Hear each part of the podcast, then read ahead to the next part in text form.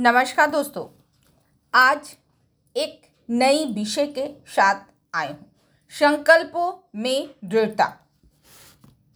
खुदी को कर बुलंद इतना कि हर तकदीर से पहले खुदा खुद बंदे से पूछे, बता तेरी रजा क्या है? मानव का मन जो सोचता है, वो प्राप्त भी करता है। क्या फ्रेंड आप सब इस बातों पे बिलीव करते हैं, अगर विश्वास करते हैं तो हंड्रेड परसेंट आप वही बनकर दिखाएँगे।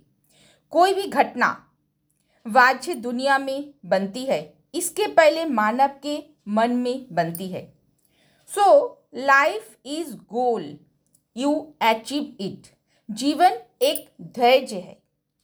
जीवन एक गोल है। उसको सिद्ध करो।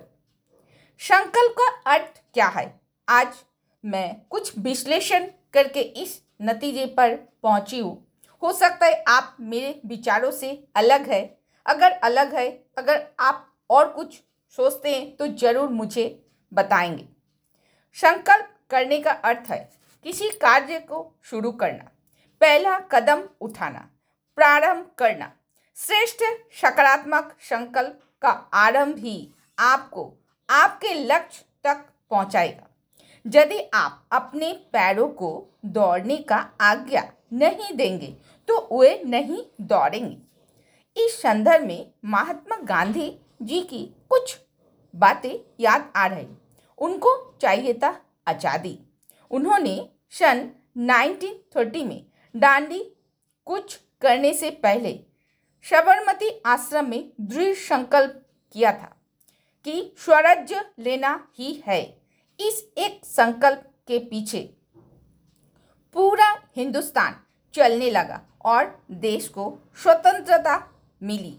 ऐसे ही संकल्प हमारे पास होना चाहिए। छोटी छोटी तकलीफ़ों पर ध्यान दिए बिना अपना अपना लक्ष्य निर्धारित करके उसको पूरा करने का प्रयत्न करेंगे, क्योंकि कठिन परिश्रम का कोई विकल्प नहीं है। सिमिलरली आपको अगर समय का आज़ादी लेना है, पैसों का आज़ादी लेना है, आपको अगर फैमिली को खुश रखना है तो आपको भी एक संकल्प लेना ही पड़ेगा। मैं तो संकल्प ले चुकी हूँ।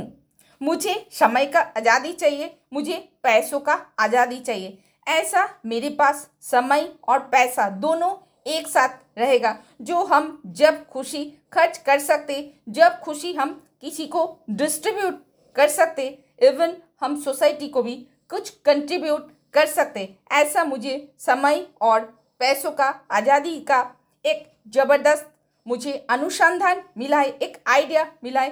कि आप इसके बारे में जानना चाहते हैं? तो नीचे एक मेरा गूगल फॉर्म है, उसमें फिलअप करिए और फिर हम सब बैठेंगे एक फ्री सेशन में। थैंक यू फ्रेंड आपका दिन मंगलमय हो।